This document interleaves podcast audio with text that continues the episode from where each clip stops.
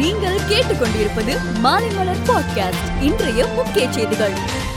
பண மோசடி வழக்கில் விருதுநகர் மாவட்ட குற்றப்பிரிவு அலுவலகத்தில் முன்னாள் அமைச்சர் ராஜேந்திர பாலாஜி ஆஜரான நிலையில் அவரிடம் மோசடி வழக்குகள் தொடர்பாக குற்றப்பிரிவு போலீசார் விசாரணை நடத்தினர். கொரோனா வைரஸ் தொற்று அதிகரிப்பால் பள்ளிகள் மூடப்பட்ட நிலையில் நாளை ஒன்றாம் வகுப்பு முதல் பன்னிரெண்டாம் வகுப்புகளுக்கான பள்ளிகள் திறக்கப்பட இருக்கிறது. அரசு பள்ளிகளில் முழு அளவில் ஒன்று முதல் பன்னிரண்டு வகுப்பு வரையிலான மாணவ மாணவிகள் வருகை தர அறிவுறுத்தப்பட்டுள்ளது. அம்மா மினி கிளினிக் மருத்துவர்கள் மற்றும் பன்னோக்கு மருத்துவ பணியாளர்களை மீண்டும் பணிக்கு வரும்படி சுகாதாரத்துறை அழைத்திருப்பது வரவேற்பு வரவேற்கத்தக்கது என ராமதாஸ் தெரிவித்துள்ளார். நகர்ப்புற உள்ளாட்சி தேர்தல் இடப்பங்கீடு பேச்சுவார்த்தையில் இழுபறி ஏற்பட்டுள்ள நிலையில் திமுகவுடன் பேச்சு நடத்த காங்கிரஸ் தலைவர் ரமேஷ் சென்னிதலா சென்னை வருகிறார். முல்லை பெரியாறு அணை விவகாரத்தில் மத்திய நீர்வள ஆணையம் கேரளாவுக்கு துணை போகிறது என ஓ பன்னீர்செல்வம் குற்றம் சாட்டியுள்ளார். இரண்டாயிரத்தி இருபத்தி இரண்டு இரண்டாயிரத்தி இருபத்தி மூன்றாம் நிதியாண்டிற்கான பட்ஜெட் கூட்டத்தொடர் தொடங்கியது.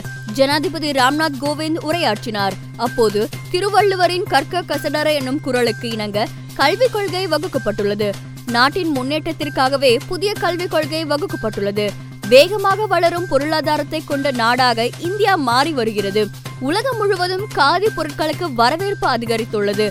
உலகிலேயே இந்தியாவின் தொழில்துறை சிறந்து விளங்குகிறது. நாட்டின் முந்தைய சாதனைகள் முறியடிக்கப்பட்டு புதிய சாதனைகள் படைக்கப்பட்டு வருகிறது என்றார். கூட்டத்தொடர் தொடங்குவதற்கு முன் பாராளுமன்ற வளாகத்தில் பத்திரிகையாளர்களை சந்தித்த பிரதமர் மோடி அனைத்து பிரச்சனைகள் குறித்தும் விவாதிக்க தயாராக உள்ளோம். உறுப்பினர்கள் ஆக்கப்பூர்வமான விவாதங்களை முன்னெடுக்க வேண்டும் என தெரிவித்தார். நீட் தேர்வு மசோதாவை ஜனாதிபதி ஒப்புதலுக்கு தமிழக ஆளுநர் அனுப்பாததற்கு எதிர்ப்பு தெரிவித்து பாராளுமன்ற சட்டமன்றத்தில் திமுக காங்கிரஸ் உறுப்பினர்கள் முழக்கம் எழுப்பினர்.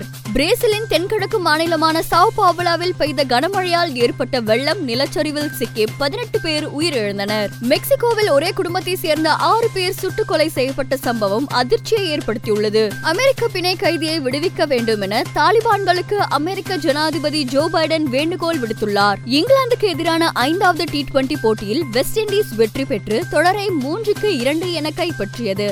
வெஸ்ட் இண்டீஸ் அணியின் வேகப்பந்து வீச்சாளர் ஹோல்டர் நான்கு பந்தில் நான்கு விக்கெட் வீழ்த்தி முத்திரை பதித்தார்.